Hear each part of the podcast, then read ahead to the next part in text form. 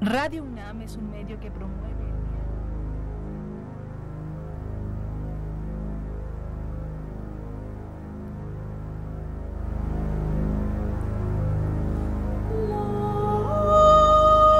Es un medio que promueve el diálogo, la diversidad y la libertad de expresión en un marco crítico y respetuoso.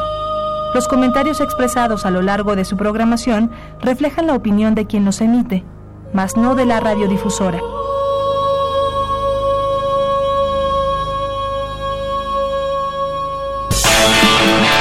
Radio UNAM. Y la Secretaría de Atención a la Comunidad Universitaria. A través de la Dirección General de Atención a la Salud presentan Confesiones y Confusiones, un espacio de salud para los jóvenes.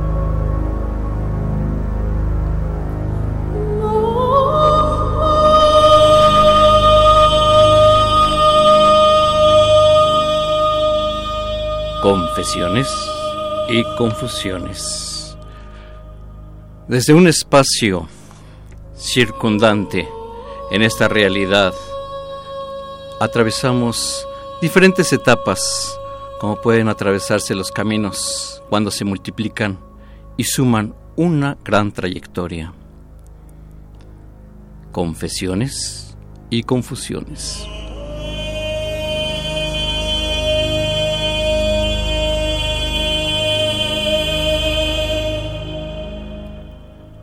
¿Qué tal? ¿Cómo les va? A todos ustedes muchas gracias por recibirnos, recibirnos hasta el mismo lugar donde ustedes se encuentran desde Radio UNAM. Este es un programa en vivo. Soy Guillermo Carballido en los controles técnicos Crescencio Suárez Blancas, un gran puma y compañero. Muchas gracias y siempre todo un equipo de trabajo eh, al frente. Y eh, además enviamos un saludo muy especial a los cuatreros de Prepa 4 de ese grupo 414. Muchas gracias. Y todo un equipo además que participa, Rocío Cubels, eh, Rosa María Martínez Pedrosa, Ricardo Cuevas Villegas, Celina Morales Márquez, Gerardo Ferran Lemus, Claudia Reyes Macedo. Ah, ah, ¿Por qué no nos invitan a una fiesta cada vez que eh, se eh, ocurre el onomástico de algo que trasciende? Pues es digno de festejar. ¿Qué pretexto podríamos aplicar? bueno, pues el doctor Gerardo Ferrán Lemus, no sé si nos va a invitar a alguna fiesta. Se festejamos a Claudia Ferrán Alcaraz. Un abrazo y una felicitación. Todo el equipo de trabajo aquí en Confesiones y Confusiones es un grupo poder participar, es un gran gusto. Y pues vamos a iniciar aquí. En Confesiones y Confusiones.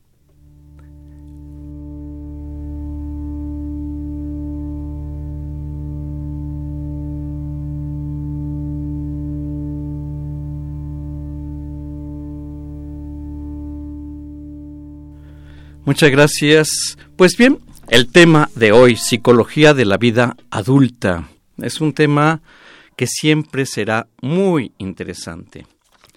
Está con nosotros la maestra Michelle Charlier Curie. ¿Cómo te va? Muy bien. Michelle. Gracias, gracias por la invitación, Guillermo. Un gustazo estar aquí. Bravo, es un gran gusto tenerte por acá con nosotros. Y está con nosotros la maestra Nayeli Martínez. Así es. ¿Cómo te va, Nayeli? Muy bien, muchas gracias. Por Contenta. La invitación. sí, claro que sí. Bravo. La maestra Michelle Charlier Curie es fundadora de Psique y Cultura junto con la doctora Quiroga, a quien le enviamos un cordial saludo, doctora Lourdes Quiroga Etienne, y el doctor Sandoval, eh, fundadores. Eh, ella, la doctora Michelle Charlier Curie, es jefa de la Unidad de Salud Mental del Hospital Juárez de México, maestra en psicoterapia psicoanalítica, está en la consulta privada, y además eh, en diversas universidades de la ciudad a nivel licenciatura y maestría es docente. Y con nosotros la maestra Nayeli Martínez, maestra en psicoterapia psicoanalítica y además participante en el Hospital General. El tema de psicología de la vida adulta. Es un tema que despierta un interés muy particular. ¿Por qué, Michelle? Pues mira, Guillermo, es un gran tema porque en realidad eh, nosotros siempre nos cuestionamos qué es la vida adulta, ¿no? Y la vida adulta es el, el, el, periodo, la etapa más larga por la que pasamos los seres humanos. La adultez empieza, ¿no? Desde el INE, por ejemplo, desde los 18 años y termina hasta la muerte. Y entonces en toda esa etapa se piensa que, bueno, son adultos, sin embargo, ocurren y hay diferentes momentos que tenemos que ir definiendo muy bien porque se piensa que una, un adulto ya es un chico de 18 años. Pero eso en realidad se piensa desde un México bastante antiguo, ¿no? En donde la gente se casaba a los 16, 17 años. Entonces, evidentemente, a los 18 ya se consideraba un adulto. Hoy, un chico de 18 años, pues es alguien, eh, un adulto joven, como le llamamos nosotros en psicología, y va a pasar por ciertas etapas, ¿no? Hasta llegar ya a la, a la adultez mayor o a la vejez, que también es, es eh, entra en toda la etapa adulta, pero se vive psicológicamente de forma muy distinta. De manera distinta. Nayeli.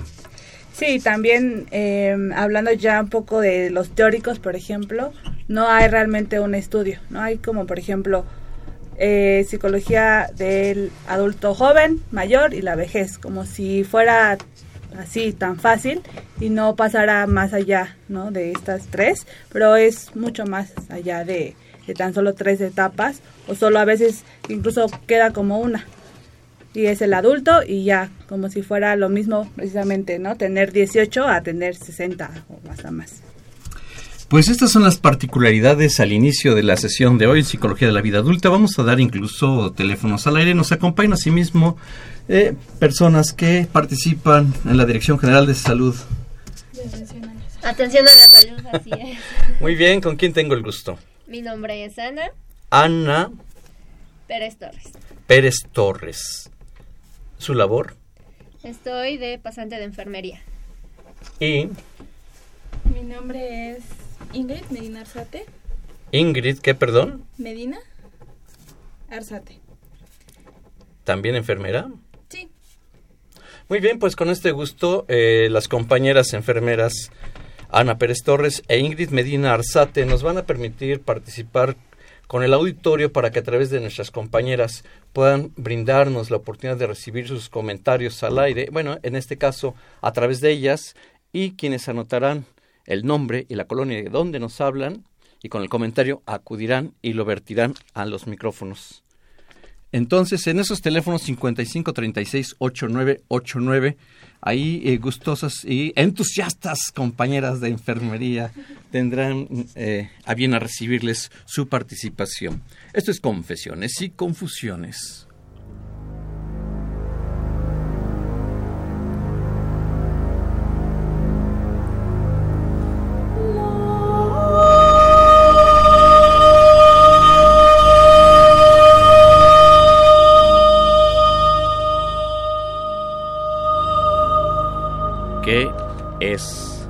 Adultez? ¿Qué significa la adultez? Ser adulto no es nada más llegar a una edad. Representa algo más, mucho de fondo. ¿Son adultos? ¿Qué tan adultos son? ¿Hay grados de adultez? Mejor definamos esto en confesiones y confusiones.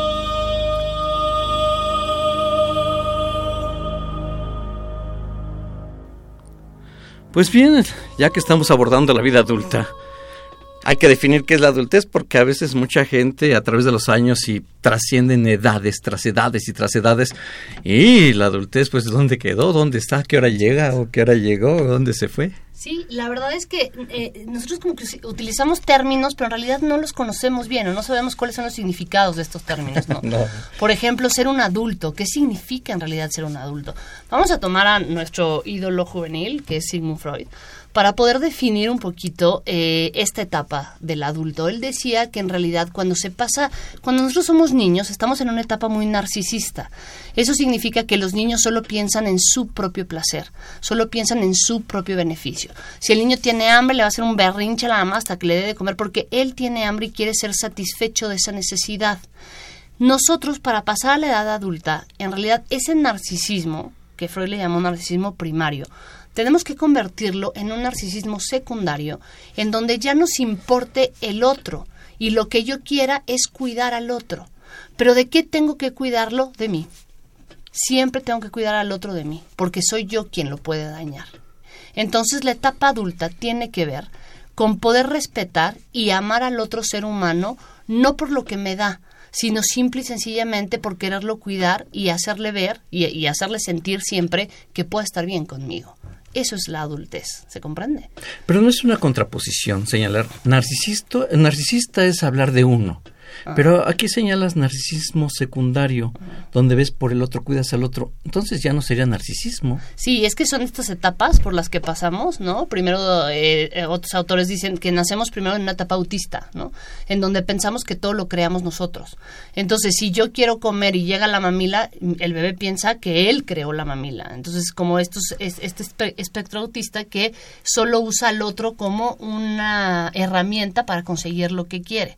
De ese espectro, de esa etapa autista, tenemos que pasar a un narcisismo primario, en donde solo voy a, a necesitar que me satisfagan a mí, que mis necesidades sean satisfechas todo el tiempo. El otro no me importa.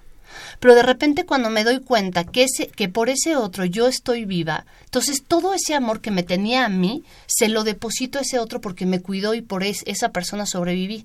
Y entonces ya es un narcisismo secundario que nos lleva a la etapa adulta. Pero es algo natural. Es algo natural. No es la patología narcisista, esa es otra cosa. ¿no? El trastorno narcisista de la personalidad, eso es otra cosa. Es como una etapa natural del desarrollo psíquico. Y esta respuesta de cuidar al otro ocurre a cualquier edad se supone, esperemos, ¿no?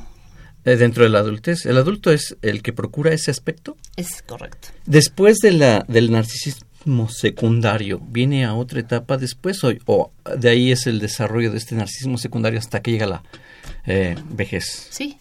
O sea, ya cuando nosotros estamos en este narcisismo secundario es cuando nuestro amor, que se le llama líbido, ¿no? En psicología, se la podemos depositar a alguien. Entonces, todo mi amor te lo puedo depositar a ti con el fin de que lo puedas cuidar.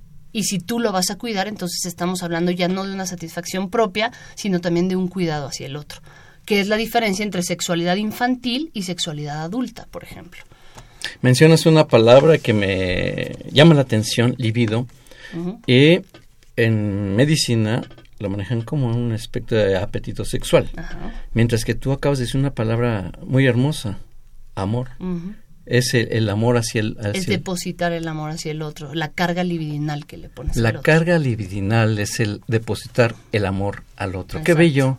Soy hermoso. Lo es. Muy poético. ¿Qué opinas, Nayeli? Mientras le invitamos a que se comunique al 553689, 553689, con mucho gusto para atenderles. También más al rato daremos un número telefónico para que si ustedes gustan que su llamada salga al aire, con muchísimo gusto. Sí, claro, eh, pensaba un poco en esto que la diferencia entre narcisismo, por ejemplo, y una patología, como decías, es totalmente normal. No se trata, por ejemplo, de que el bebé sea cruel y solo piense en él, sino también tiene que ver con que no hay una capacidad ni siquiera cognitiva de darse cuenta del otro. Entonces también parte del desarrollo el poderse dar que el otro te está proveyendo. Y también pasa por una parte en que se va a sentir, eh, ¿cómo decirlo? Va a querer, va a cuidar al otro, pero no tanto por esta, por lo, por ingenuo, sino porque tiene miedo a que lo ataque o que no le dé el alimento o el cuidado. Entonces también ahí hay una parte de desarrollo en la que lo voy a cuidar y lo voy a querer porque me cuidó y es agradecimiento y no por el miedo o de que me vaya a hacer algo. Es una respuesta consecuente, digámoslo así. Pero eh, yo no entendería como un sinónimo de narcisismo secundario con adultez. No, no, no es un sinónimo, o sea, se, eh, eh, son etapas por las que uno va pasando. Pero si tú tienes la capacidad de depositar este amor propio hacia el otro, entonces ya estamos hablando de una mente mucho más estructurada. Acuérdense que nosotros, nuestra mente cuando, cuando nacemos está fragmentada, ¿no? Y después está escindida en todo bueno y todo malo. Después se tiene que hacer una integración. Y esa integración viene con estas etapas del narcisismo, por ejemplo, en donde ya soy capaz de ver al otro porque lo quiero, porque lo amo y porque necesito cuidarlo, no porque me vaya a dar un beneficio a mí. Y ya cuando se va integrando esa mente, entonces podemos realmente pensar en ese cuidado. Por, por eso este, este tema ahora tan complicado de las adolescentes que se están embarazando, ¿no? Muchas ellas. Por ejemplo, tenemos casos en el Juárez que ya llegan 10, 11 años embarazadas. Son unas niñas. ¿Cómo van a poder depositar ese amor realmente en, en, en, un bebé? Pues es imposible porque ellas apenas están pasando por esas etapas. El problema es que ahorita los, los adolescentes o los adultos jóvenes quieren correr y quieren saltarse etapas, pero la mente no está lista, no está madura como para realmente poder hacer una relación que implique respeto y cuidado, que significa amor hacia el otro porque no está lista esa mente, pues. Entonces, saltarse las etapas no, no, no marcha porque la mente se va a fragmentar en algún momento, ¿no? Se dice, por ejemplo, que los niños son crueles. Y en realidad es que no son crueles, como decía Nayeli. Lo que pasa es que los niños no están atravesados por el principal mecanismo de defensa que tenemos que tener todos, que se llama represión. Ellos no están atravesados por esa represión. Ellos aún la cultura no les ha dicho no puedes, ¿no? Entonces por eso dicen las cosas como les vienen, así como las piensan, las dicen, no tienen ese filtro que los adultos sí lo tenemos. ¿Y por qué necesitamos esa represión? También a favor del cuidado del otro. Porque si yo digo lo que pienso todo el tiempo, puedo oír a alguien. Entonces los niños lo hacen porque no con, no con una intención de malignidad, sino porque no tienen esta parte eh, de los mecanismos de defensa instaurados que vienen con la integración de la mente que va haciendo conforme vamos a pasando nosotros en las etapas de la vida. Integración de la mente, mecanismos de defensa, represión, vaya términos que existen alrededor de nuestra mente porque nos reprimimos. Y eso es parte de una psicología natural. Sí, pero la represión excesiva enferma. Ahí está el problema. Exacto. Ahí está el problema y ahí es cuando los pacientes acuden a terapia. Enferman desde dónde? Acuérdense que las emociones son energías. La energía tiende a la descarga. Tiene que ser descargada forzosamente. Si no la descargamos por medio de la palabra, entonces nos vamos a reprimir, ¿no? Reprimimos esa emoción, la reprimimos y forzosamente va a tener que salir por otro lado y sale por diferentes vías. Por ejemplo, las psicosomáticas, ¿no? Que es toda la vía del cuerpo, o ya las enfermedades mentales, depresiones, ansiedades, los trastornos ya de una forma más grave. Vienen de una excesiva represión excesiva represión, entonces la energía no se administra de manera adecuada y por supuesto no se va a poder brindar el amor al otro. No, porque es, eh, Freud habló de tres momentos narcisistas naturales del hombre. A ver, son tres. Uno, son tres. Uno de ellos es el enamoramiento. En el enamoramiento solo importa lo que yo siento hacia el otro y no me importa si me corren de mi casa, si me corren del trabajo, lo único que me importa es estar con ese otro. La enfermedad, cuando estoy enfermo, es un, es un momento de narcisismo natural porque solo importa mi dolor, solo importa que me siento mal, solo importa que necesito que me lo quiten y no me está importando el otro. Y el sueño. Cuando tengo sueño? sueño, cuando tengo ganas de dormir, eh, es un igual entras en un narcisismo natural en donde no me importa que se caiga el mundo yo necesito descansar no ya cuando hay un sueño como excesivo. Entonces estas etapas estos narcisismos naturales digamos no son para dañar al otro sino son para cuidarme a mí. Hay momentos que tenemos que regresar a este narcisismo para cuidarme a mí porque necesito de ese cuidado en ese momento son pues, momentos naturales también. Qué interesante es poder entender un poco esa palabra narcisismo, que la descalificamos, la criticamos, nos desagrada. Pero esto es en el sentido de la psicología de la vida adulta. Vamos a seguir eh, avanzando, a tratar de entender esta estructuración de la mente, hasta tratar de obtenerla integrada, como nos lo dicen aquí nuestras panelistas. Estamos en confesiones y confusiones. Vamos a hacer una pausa. Quienes gusten comunicarse 55 36 89 89. Repetimos los números telefónicos 55 36 89 89. les esperamos. Una pausa.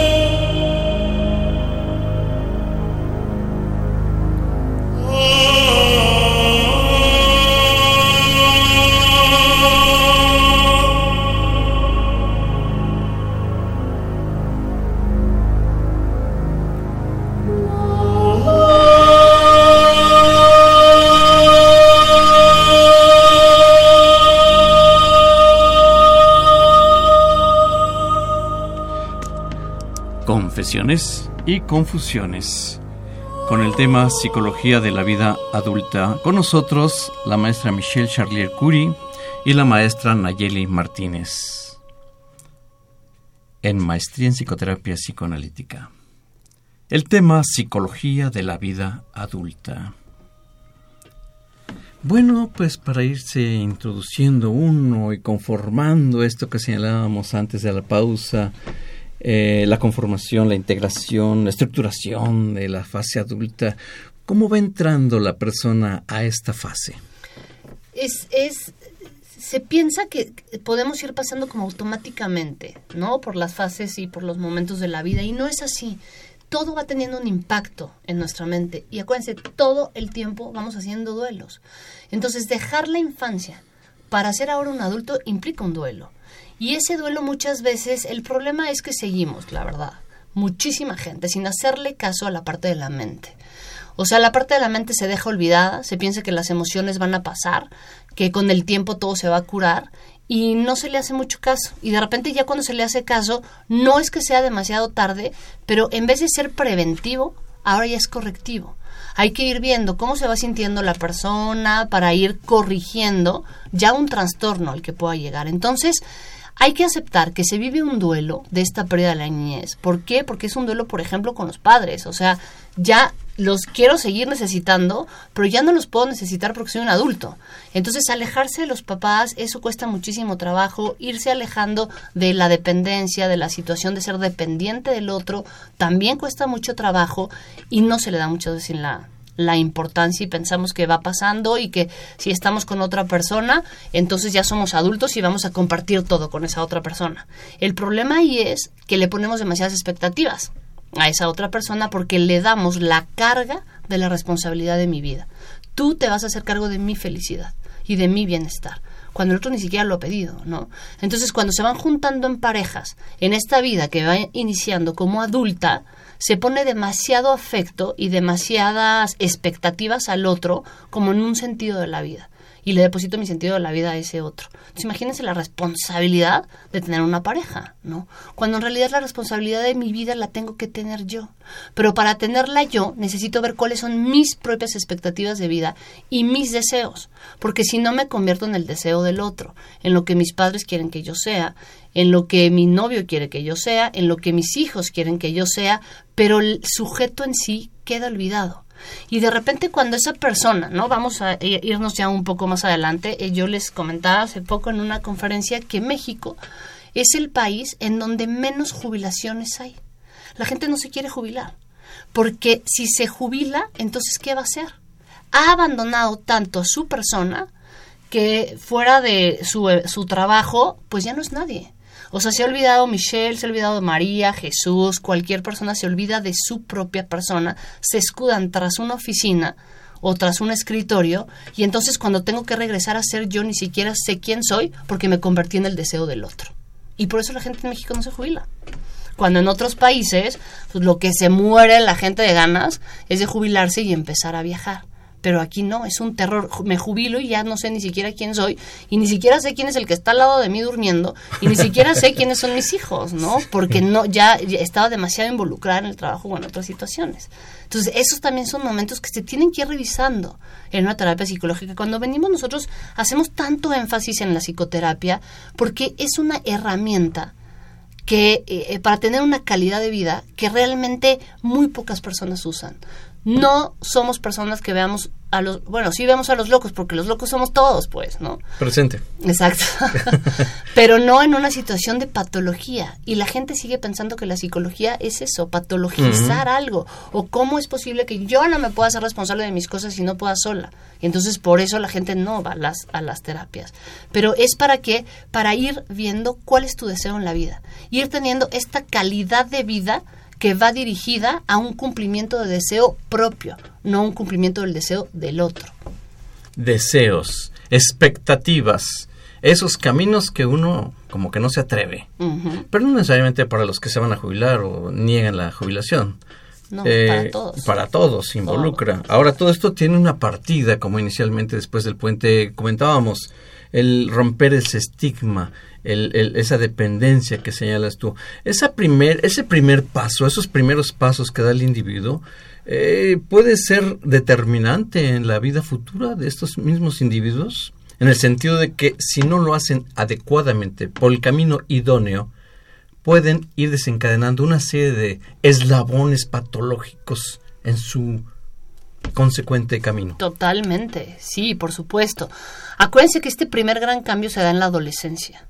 En la adolescencia es cuando la persona eh, psíquicamente y biológicamente sufre mayores cambios, ¿no? Se ve ya como otra persona y se vive como otra persona. En esta etapa de la adolescencia es la etapa de las elecciones. El niño empieza a decidir qué es lo que quiere, cómo quiere llevar su vida, a quién quiere amar, qué quiere estudiar, qué va a querer hacer más adelante. Y desde ahí ya se va empezando a formar una estructura de personalidad. O sea, la estructura de la personalidad se forma desde toda la vida, desde muy niñitos. Pero ya en la adolescencia, por eso no, nosotros no podemos diagnosticar con trastornos a personas que estén abajo de la etapa adulta. Porque apenas su personalidad se está formando. 18 años. Hasta los 18 años, exacto. Pero bien, ahora yo tengo una duda. Hay un pensamiento lógico abstracto que idóneamente por Piaget es hasta una determinada edad, llegamos a los 18 años, ya tenemos ese pensamiento mágicamente adquirido, bravo. Pero no ocurre así. Una cantidad de individuos han llegado a los 18 años y lo superan esas, edades y carecen de esas, de esas situaciones. situaciones. Así es. Y abundan, que es lo peor. Sí, sí, En su pensamiento concreto y se desarrollan por otras décadas. Sí. Y bueno, vamos a pensar también en, en nuestra sociedad, ¿no? En México eh, la situación está muy marcada por el matriarcado. Entonces también las mamás difícilmente dejan ir a esos niños, ¿no? O sea, ellas no quieren que crezcan porque entonces les quitan el lugar de madre. Y la mujer mexicana se vive mucho como madre, no como mujer. Entonces, si tú te vas, yo voy a dejar de ser madre. ¿Y entonces quién voy a ser? Porque la mujer desapareció hace mucho tiempo. De hecho, si tú te fijas en las relaciones, muy pronto se embarazan las mujeres. O sea, muy pronto dejan de ser la pareja por convertirse en la madre. Y así es como la ve el, el esposo, ¿no? El cónyuge ya no la ve como la mujer, ya la ve como la mamá de mis hijos. Y entonces ahí ya cambia totalmente el contexto. Y si voy a dejar de ser mujer porque te voy a dar a ti una madre, entonces no te voy a dejar que te vayas muy fácilmente, porque me vas a quitar eso que yo te di a ti. Bueno, entonces a quién llevamos a psicología, a psicología, con ustedes, a él que se va a vincular con esta mamá entre comillas, o llevamos a la mamá de donde emerge de su núcleo. Claro. Pues es que todos hay que ir, ¿no? Todos, no, nos escapamos. Bueno, pues estas son las confesiones y las confusiones en las que nos involucramos. Estamos en un programa de Psicología de la Vida Adulta. Una pausa y regresamos. Saudade, a vida inteira.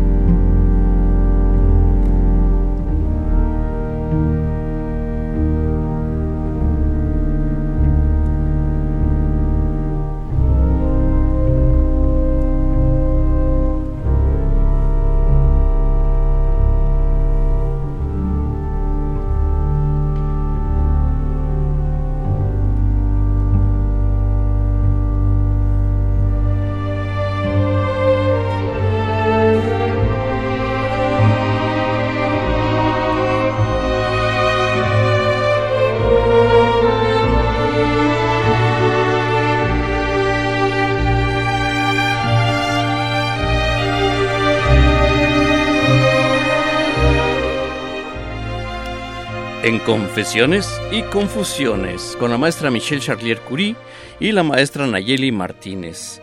Eh, quienes deseen participar y comunicarse al aire, tenemos número telefónico 55 36 15 10.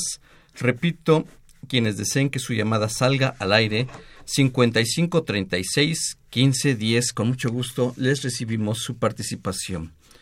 Eh, maestra Nayeli Martínez, pregunto, ¿cuál es el papel del adulto? Pues una pregunta muy difícil porque se supone que el adulto tiene que ser esa persona muy madura, que tiene que saber lo que quiere, ¿no? Y saber bien su camino definido, no dudar, cuidar al otro, cuidar a sus hijos, incluso a veces hasta cuidar a los papás, ¿no? Por ejemplo, ya hablando de adulto. Eh, pero realmente, pues tampoco. También se vale el dudar, el no saber dónde estás, preguntarte, el sentirte Yo como indefenso. adulto preguntarme. Sí, claro. Y sentirte indefenso y decir, ¿dónde estoy? ¿Qué hago?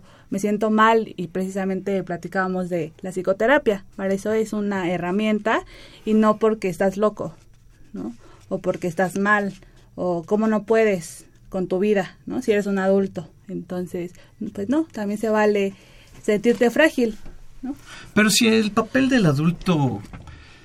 Definir el papel del adulto no es cualquier cosa, es definir el mundo, la vida, la definición de la vida misma. Que es el ser humano, casi, casi. Y además, para poder tener el papel, es partir de premisas. Ya hemos hablado al inicio de la emisión de hoy de que pues es eh, el niño que se va soltando en un periodo narcisista, viene un narcisismo secundario, viene el depositar el amor al otro, se va estructurando y es como son algunas de las múltiples premisas. Incluso escuchábamos que hay unas fases señaladas por Freud, el enamoramiento, la enfermedad, el sueño. Son premisas, pero el papel, el papel como tal, no es tan sencillo. Definir el papel del adulto es como tratar de definir la vida misma de cada individuo. Sí, no, no, no es nada sencillo, pero tiene que ver con el ir adquiriendo responsabilidades. ¿no? O sea, los niños van teniendo poquitas responsabilidades y conforme vas creciendo vas adquiriendo mayores responsabilidades hasta, como dice Nayeli, ya hacerte como o, tener esta situación de soy adulto y me tengo que hacer responsable de todo y de todo lo que está a mi alrededor y del trabajo y etcétera, etcétera. Cuando no nos damos el- la oportunidad de decir, no, pues no, no estoy listo o no puedo o lo que sea, ¿no? Y tenemos que admitir que hay cosas que no podemos hacer, que no siempre vamos a estar bien y que no siempre vamos a tener la palabra precisa para con el otro, ¿no? En este caso los hijos o la pareja o lo que sea, sino que estas responsabilidades tenemos que ir tomando porque vamos avanzando en la etapa y la etapa adulta tiene que ver con responsabilidades, esta integración de la que hablamos y la posibilidad de cuidar al otro, pero también de verme a mí. Y muchas veces nos olvidamos de vernos a nosotros y de ver qué está pasando conmigo y con mis emociones. Y entonces saben perfectamente bien que el trastorno más importante en México, psicológico, es la depresión. Todo el mundo está deprimido, ¿no? Y estamos viendo ahora que por ahí ya el trastorno de ansiedad le está pegando los talones a la, a la depresión. Entonces, ¿qué está pasando? ¿Por qué la gente está tan angustiada? ¿De dónde proviene la angustia? Del desconocimiento. Es decir, sé que algo me está pasando, pero no sé qué es. Y si yo no reviso eso, entonces voy a estar en estados de ansiedad en donde voy a necesitar el chocho o lo que sea para poder dormir porque no estoy tranquilo. Algo está pasando conmigo. Hay que revisar. O sea, las situaciones de las emociones son como las fracturas de los huesos. Si hay una emoción que no podemos man- manejar, nuestra mente está fracturada. Hay que ir con el especialista a que se arregle esa fractura como si se fractura una pierna a una persona, ¿no? Tiene que ir con el especialista que le arregle la pierna. Pues pasa lo mismo con las emociones. A ver, el ser humano parte de definiciones y parte a su vez de redefiniciones ante los errores, las dudas, las preguntas que no se han resuelto y, y participan las emociones con las responsabilidades. Una cosa es verdad. Llegando al adulto, condición agregada son las responsabilidades. No podemos objetar eh, esta situación sine qua non que, están una con la otra. Y estas responsabilidades son cuando realmente no hay una preparación adecuada, no da un enfrentamiento, un manejo adecuado a estas responsabilidades. Y si a su vez no hay esa preparación y tenemos unas alteraciones emocionales, ya nos barrió la naturaleza de la vida. ¿Qué podemos hacer cuando se, se, suceden estas condiciones, Nayeli? Ir a psicoterapia. Pero mientras llegan a esa psicoterapia, ¿cómo se va desarrollando la persona? ¿Cómo se va integrando? ¿Qué parámetros podemos sugerirle a la gente para que pueda realmente ir eh, eh, integrando esta condición de adulto? Para que le podamos ayudar para que pueda dar un mejor manejo como en una psicoterapia, como señalas, Nayeli. Porque ojalá fuera la palabra mágica psicoterapia.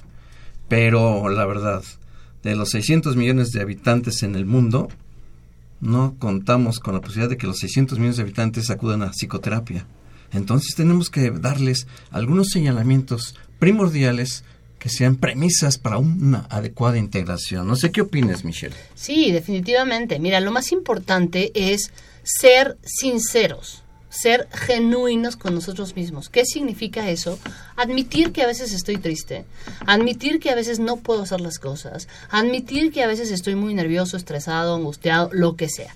Si yo admito esa emoción, entonces le voy a poner un nombre y en el nombre viene el significado. ¿Qué, ¿Qué, quiere decir eso? Que si yo le pongo un nombre a esa emoción tristeza, entonces puedo hacer algo con esa tristeza. Pero mientras no la nombre, ni siquiera voy a saber qué es y mucho menos voy a saber qué hacer con ella. Entonces, ¿qué es lo que voy a hacer? Eh, ignorarla, pretender que desaparece, entretenerme con otras cosas, ponerme a ver la tele, leer un, un, libro, o sea, hacer lo que sea para distraerme y que desaparezca esa emoción, porque no la estoy enfrentando. Tenemos que ser genuinos, tenemos que saber qué estamos sintiendo, tenemos que hacernos responsables, decía Melanie Klein, una importante psicoanalista inglesa, tenemos que hacernos responsables de nuestra vida psíquica. ¿Qué quiere decir eso? Dejar de responsabilizar al mundo de lo que me pasa y empezar a responsabilizarme yo de lo que me pasa. Si una mujer llega porque el marido la golpea, ella quiere que el marido cambie. El marido no va a cambiar. Por más que lo desee, lo ruega, lo quiera y se vaya de rodillas a la villa, el marido no va a cambiar. La que tiene que hacer un cambio es ella. Dejar de responsabilizar, de responsabilizar al otro de su malestar y empezarse a responsabilizar ella de ese malestar para que pueda hacer algo con eso. A eso se le llama responsabilidad. Ser sincero y genuino, identificarse si tengo esto y esto es el manejo, la emoción que tengo que eh, aplicar para poder ah, responder adecuadamente a esa responsabilidad o responsabilidades. Así es. Tenemos llamada telefónica. ¿Quién se comunica? El señor Enrique de la colonia Nesa. ¿Enrique qué? Torres. Enrique Torres, de Nesa. Sí, nos comenta que trabaja, ha trabajado por más de 52 años y debido a que le tuvo que dar solvencia a su familia, pero ahora que ya se retiró quiere saber cómo se puede encontrar a sí mismo. Es lo que señalabas, Michelle. Exacto. ¿Cómo se llama la persona? Enrique, Torres.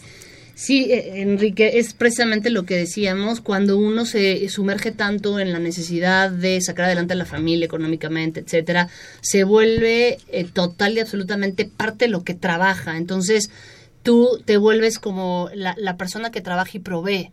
Cuando ya no estás en esa posición, entonces, ¿cómo puedes encontrarte intentando saber y conocer cuál es tu deseo de vida, ¿no? Tuve una paciente que llegó conmigo porque se jubiló de maestra, ella estuvo 30 eh, años como maestra y al jubilarse entró en una gran depresión.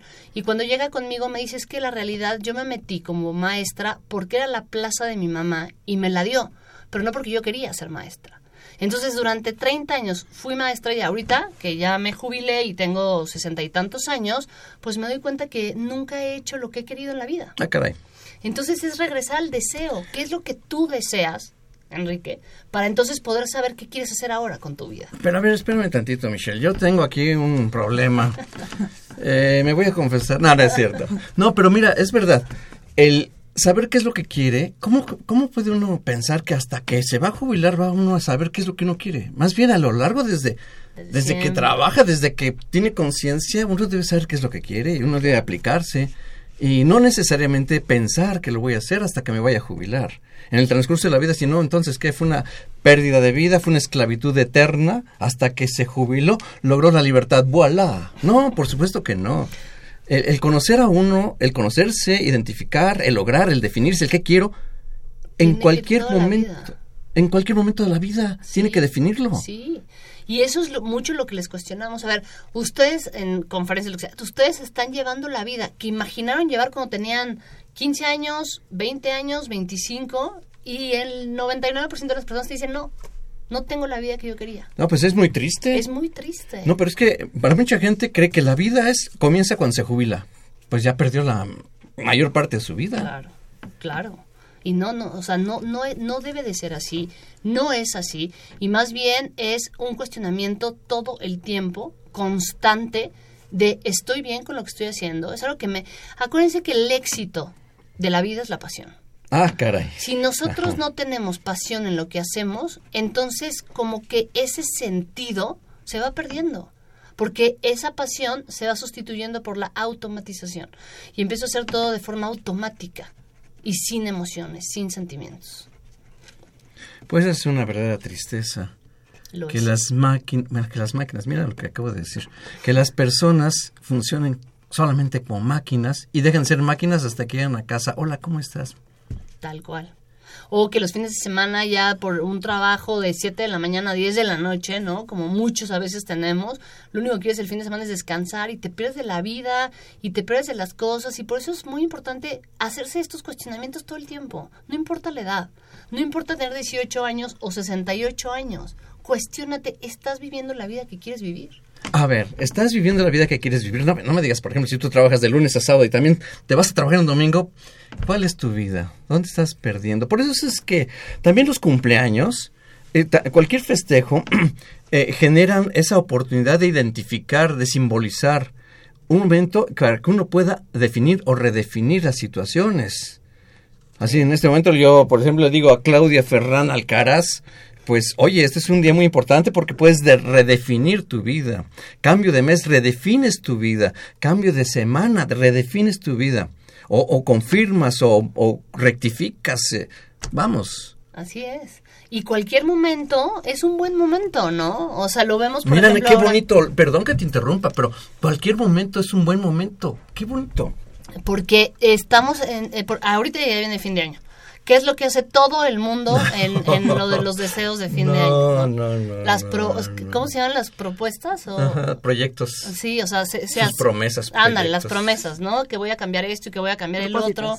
Los propósitos. Los propósitos de año nuevo.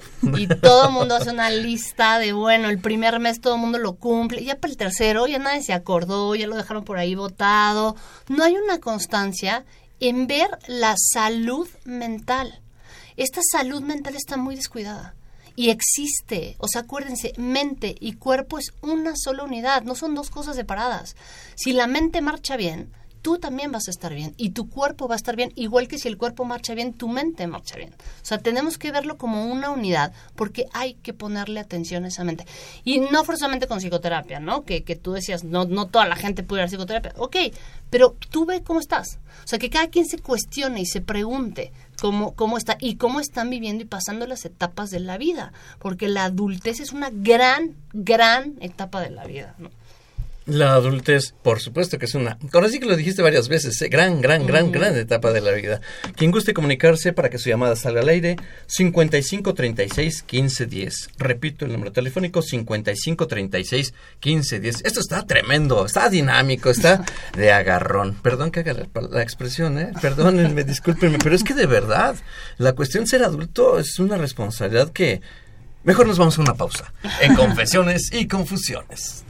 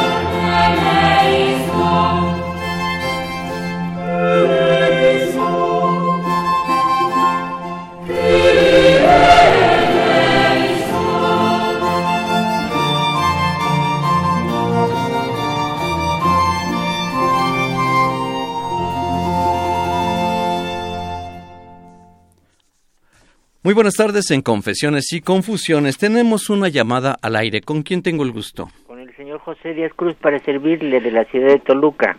José Díaz Cruz desde Toluca. A sus órdenes, don José. Sí, mire, estaba escuchando que algunas personas eh, ya a la edad adulta se, se jubilan y que no saben qué hacer. Sí. Entonces, mire, el problema es de que el hombre hemos roto con nuestro entorno, ¿verdad? Y entonces rompemos con la naturaleza, rompemos con los que no, las gentes, ¿verdad? Y entonces ahí está el problema.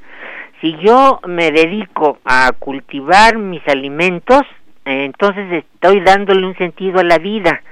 Si yo me dedico a, a, crear eh, conejos, palomas, gallinas, etcétera, etcétera, también ahí le estoy dando sentido a la vida porque estoy cuidando a alguien, estoy fijándome cómo es su proceso de vida de ellos y ahí también estoy aprendiendo, ¿ya me explico?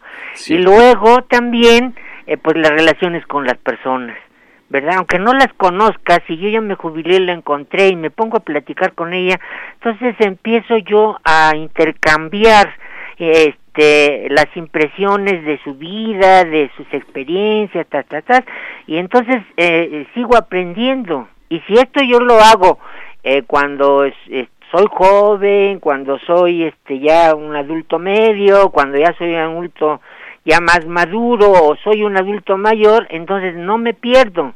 Y entonces es por eso que a veces a la gente le viene el problema de la depresión, porque ahí está, no no tiene no tiene sentido su vida, ¿verdad? Y entonces este eh, pierde el rumbo y dice, bueno, ¿y ahora qué hago? ¿Verdad? Y ahí precisamente está el problema. Y entonces, si, si uno eh, practica todo esto, ¿verdad? No romper con el entorno que tiene uno, desde la naturaleza, las, las plantas, los animales, las personas, entonces va uno aprendiendo y, y ya cuando llega una al final de la vida, pues aprende, ha aprendido uno mucho, ¿no? Por ejemplo, ve que los, los animales también se mueren y dice, ah, bueno, yo cuando me muera, ¿qué va a pasar? Las plantas se marchitan, hay algunas, tengo como ejemplo un cactus, que nada más de una flor en un día y al otro día ya no es nada, ¿verdad? Y entonces dice uno, y además fíjese, ese cactus lo mete uno dentro de su habitación y da un, un olor, un, un, más bien es un perfume extraordinario, al otro día no es nada. Entonces dice uno, bueno, pues voy a aprender, ¿verdad? Porque yo tengo que perfumar la vida, porque es tan tan tan rápido este proceso de esta planta, ¿verdad? Que pues yo lo tengo que hacer en este momento de la vida. Don José Díaz Cruz, su llamada ha sido extraordinaria, ha sintetizado lo que hemos platicado a lo largo de esta emisión. Le agradecemos mucho su participación y le felicito por ese concepto de vida, esa filosofía de vida. Ha sido muy gratificante escucharle, don José Díaz Cruz, y deseándole una muy buena tarde. Buenas tardes, hasta luego. Hasta pronto, gracias. Pues en realidad, eh, eh, don José Díaz Cruz ha definido con una sabiduría de existencia de vida lo que es la vida misma no romper con todo, más bien cultivar y darle un sentido a la vida. Don José Díaz Cruz, yo he recibido una lección al escucharle a usted. Sí, la verdad, hasta poético, ¿no? Así Sonó esta, esta posibilidad de cuidar, de dar vida, de disfrutar estas cosas que a veces ni siquiera nos fijamos en ellas, ¿no? ¿Cuántos nos levantamos y ni siquiera nos fijamos en el amanecer, en el día, en el sol, lo que sea? La verdad no nos estamos ni siquiera dando ese espacio para agradecerle a la vida misma simplemente por estar aquí, en ella. Pues bien, eh, ¿qué tenemos aquí, eh, compañera? Ah, bueno, marco las... Ingrid Medina Arzate recibió esta llamada que dice que... Eh, la señora Elizabeth de la colonia Narvarte nos pregunta a qué se debe que en México las personas pierdan el deseo de hacer las cosas para uno mismo. Interesantísima pregunta de, ¿cómo se llama la señora? Elizabeth. Elizabeth. Hay una infinidad de, cosas que podríamos contestar, pero se debe precisamente a esto que hablábamos muchas veces, Elizabeth, que en realidad no hay la posibilidad de desear por sí mismo, sino de convertirse en el objeto de deseo del otro. Si yo voy a hacer eh, las cosas porque el otro quiere que las hagas, pierdo totalmente el deseo.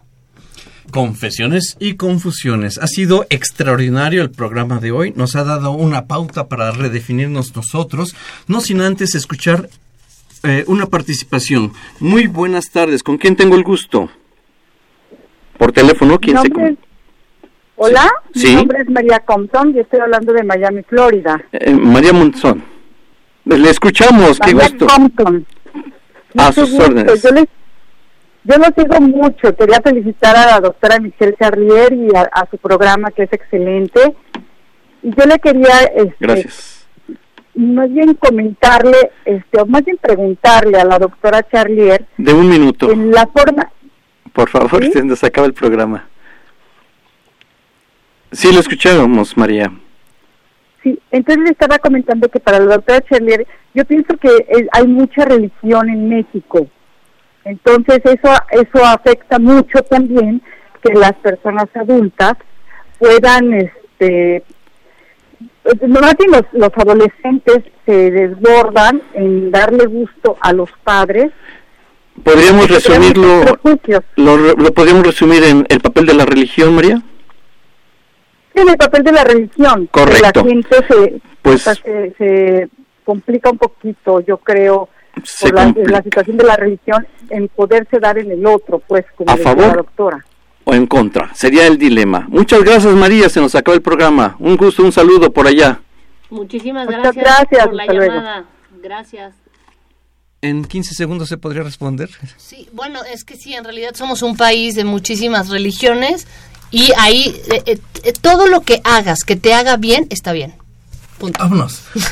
Todo lo que hagas que te vaya bien. Que te haga bien. Que te haga bien, está, bien. sí. La respuesta extraordinaria. Ha sido un placer poder estar con ustedes, maestra Michelle Charlier Curie, Gracias a maestra Nayeli Martínez Rodríguez, esperándoles pronto. Su presencia gracias, es invaluable. En los controles técnicos Crescencio Suárez Blancas, le enviamos un saludo muy afectuoso a la doctora Lourdes Quiroguetien. Soy Guillermo Carballido. Muchas gracias a nuestras compañeras que nos han acompañado, Ana Pérez Torres, Ingrid Medina Arzate. Muchas gracias. Y Claudia Ferrán Alcaraz, un abrazo, que la pasen muy bien y hasta el próximo sábado a las 5 de la tarde. Muchas gracias.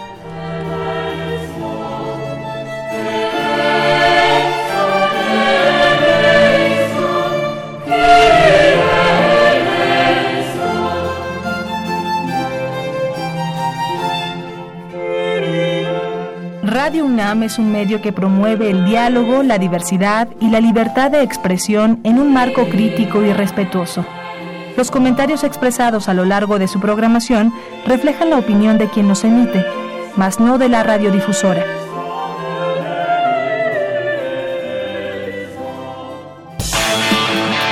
Radio UNAM. Y la Secretaría de Atención a la comunidad universitaria a través de la Dirección General de Atención a la Salud Presentaron Confesiones y confusiones. Un espacio de salud para los jóvenes.